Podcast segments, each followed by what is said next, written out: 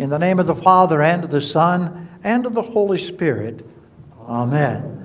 Our text for this evening is uh, found on our monitors. I invite you to join with me in reading as a part of our first lesson for this evening. And God made this promise to Abraham I will make you into a great nation, and I will bless you. I will make your name great, and you will be a blessing. I will bless those who bless you and whoever curses you, I will curse. And all peoples of the earth will be blessed through you. People of God, people whose faith is in Christ Jesus.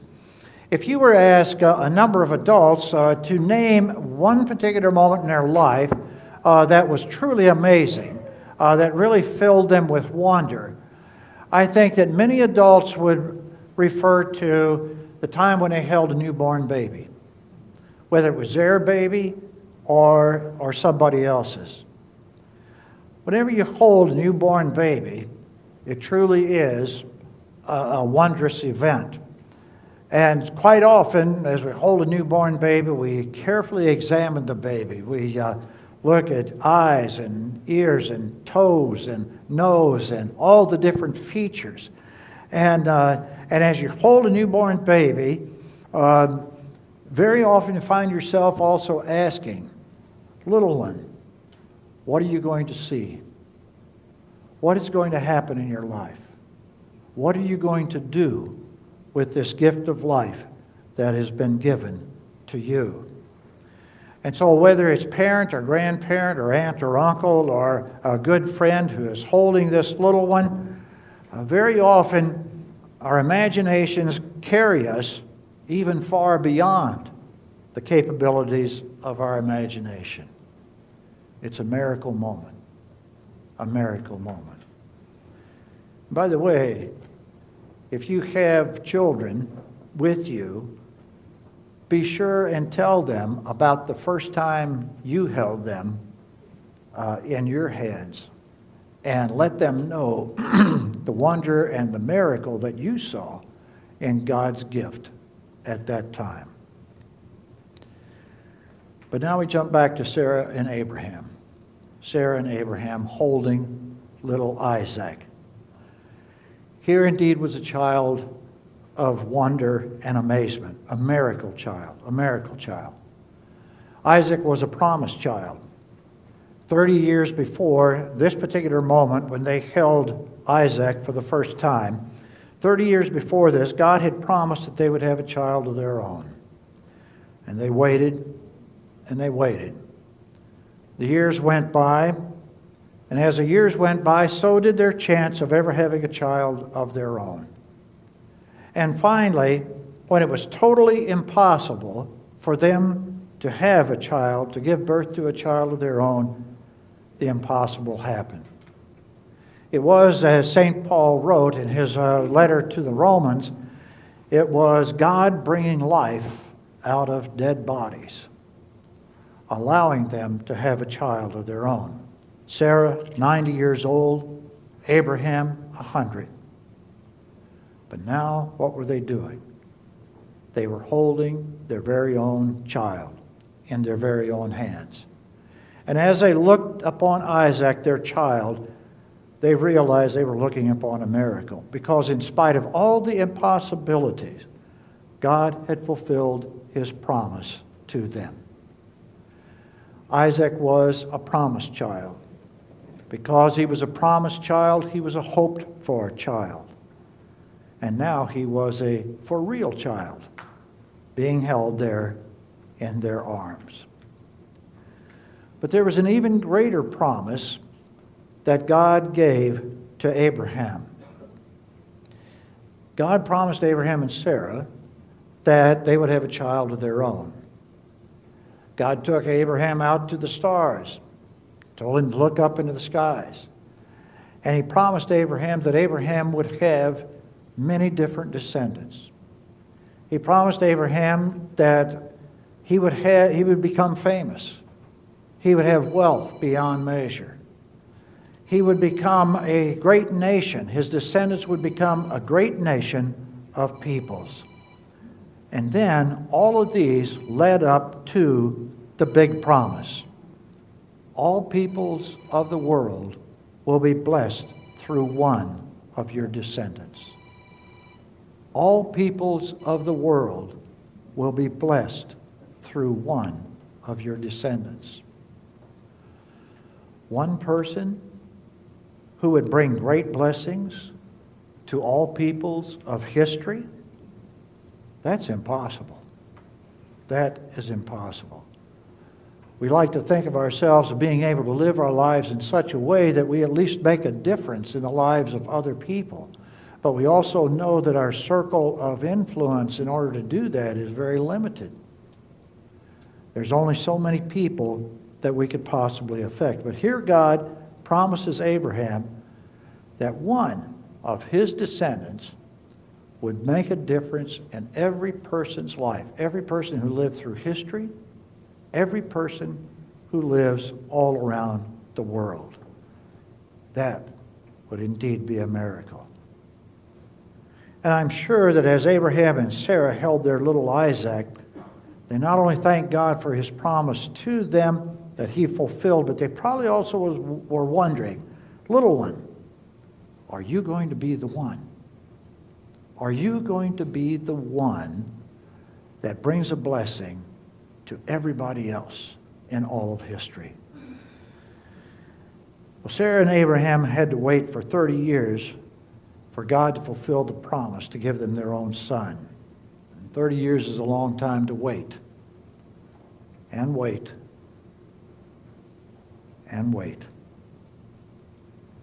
But eventually, God did what He said He would do 30 years. But God's promise of the one would take 2,000 years. 2,000 years of waiting before that promise would be fulfilled. And so for 2,000 years, Abraham's descendants waited for the one, the one who would be the blessing for all of people. And finally, the time came to fulfill that promise. And again, the promise was fulfilled in a very unusual way in very unlikely circumstances. It was filled through a young woman, a virgin, who would conceive, bear a child. The child would be the Son of God, the answer to the promise given to Abraham some 2,000 years before. Another child of promise, another child of hope, and another miracle. But how would this little one, who would be born in a stable, placed in a manger to rest and sleep, how would that child fulfill such a huge promise? But 2,000 years earlier, an event in the life of Abraham and Sarah's son Isaac would forecast how that happened, how it would happen. When Isaac was a young teenager, God gave Abraham a very troubling uh, instruction, a very unusual command.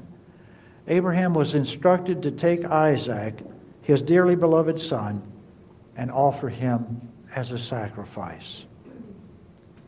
I'm sure that when Abraham heard those words, he wondered if he was hearing correctly. He had waited for a hundred years to have a child, a gift of his son. But now God was demanding that he offer him up as a sacrifice. Isaac was the son of the promise. It was through Isaac that the one descendant would eventually arise. If Isaac's gone, all the other promises could not be fulfilled. And so, for all appearances, it seemed that if Abraham obeyed God, then it would be absolutely impossible for God's promise to be fulfilled. So, what did Abraham do? He did as God instructed him. He did as God instructed him. Several days later, Abraham and Isaac would be on top of a mountain Isaac would allow himself to be tied, placed on top of the firewood on a make, made up altar. And as Abraham prepared to sacrifice his son, at the last moment, the very last moment, God stopped the sacrifice. Abraham's life was spared. And God provided a ram that had gotten its head caught in a thicket right there near where Abraham and Isaac were. God provided a substitute to be sacrificed for Isaac so that Isaac's life could be spared. And you see, God used Isaac's near death experience to forecast what would happen some 2,000 years later with God's own son. When Jesus, the promised child, born of Mary, the child who was the child of hope, the child that would be the one to bless all the peoples of the world, would also become the one who was to be sacrificed. For you see, what is it that every person in the world needs? What is it that every sinful person needs? It's forgiveness. Forgiveness. And where there is forgiveness, as Martin Luther tells us, there is also eternal life and salvation. But forgiveness only comes through a sacrifice. There's no other path. There's no other path. And forgiveness needs a once and for all sacrifice that would be made by one person in all of history. And so the angel Gabriel told Mary that her child would be the promised child, the child of hope. And no wonder, as Mary sang her hymn of praise, which Pastor just read a few moments ago, she thanked God for remembering to be merciful to Abraham and his descendants forever a child of promise, a child of hope, a child who would bring God's blessings to all peoples on the earth. But a child who also, after growing up, would be offered as a sacrifice, and this time the sacrifice would not be stopped. Our Heavenly Father would offer His only begotten Son as the perfect sacrifice, a sacrifice that is truly great enough to provide forgiveness for the sins of all people of history. And that sacrifice would be one that God Himself provided the Lamb of God, the one who pays the punishment of all of our sin. A young man had sinned terribly against uh, his family. His sins were devastating. When he realized what he was done, had done, his uh, actions had just uh, filled him with so much remorse and guilt. And uh, he was talking to a friend, and he was asking his friend, Is there any way that I can ever have forgiveness? Is there any way that I can be, ever be forgiven? Any hope of forgiveness for me? His friend replied to him, uh, Yes, you've already been forgiven. You've already been forgiven. There may be some people who would never forgive you, but God has already forgiven you. Your forgiveness was signed and sealed when Jesus died on the cross. The young man continued and said, But I, I, just cannot believe that that is possible. How can it be possible that anybody, that God Himself, would forgive me? And so his friend quietly said, This is what Jesus wants you to understand and to believe. You are forgiven. The young man continued on and said, But I don't feel forgiven. How can I be forgiven even when I don't feel that I am forgiven. And the friend again replied quietly, saying, This is what Jesus wants you to understand and to believe. You are forgiven. You are forgiven. All because of one sacrifice by one person more than 2,000 years ago, or about 2,000 years ago, on the other side of the world, was made for you. We are forgiven. We are forgiven. That's the reality. That's the reality. Do we understand that, though? It's not if we deserved it. It's not if we have earned it. It's not even if we feel as if we are forgiven. It's all about God's faithfulness to his promise. God promised Sarah and Abraham they would have a child of their own, and 30 years later, he delivered on that promise. God promised Abraham that one of his descendants would come eventually to be the blessing for all peoples of the world. 2,000 years later, God fulfilled that promise. And when Jesus died on the cross, our Heavenly Father promised to give his forgiveness to everybody who calls upon his name. And today, in our hearing, God fulfills that promise. We are forgiven. Sarah and Abraham held their newborn child in their hands, a child of hope, a child of promise, a child who would barely escape being sacrificed. Mary and Joseph held the newborn Jesus in their hands, a child of hope, a child of promise. And as we picture that particular scene in our minds, and as we get ready to celebrate Christmas, so often we sing the hymn, Away in a Manger.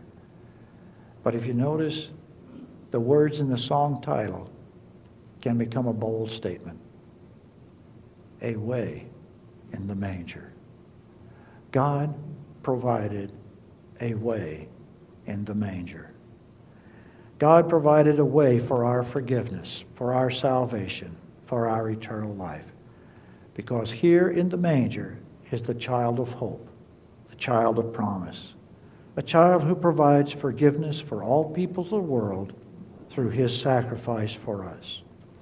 A child who demonstrates for all people and for all times God will do even the impossible in order to keep his promises to you and to me. Your sins are forgiven. Your sins are forgiven. All because of what Christ has done for you. Him we praise. Him we trust. In the name of the Father, and of the Son, and of the Holy Spirit. Amen.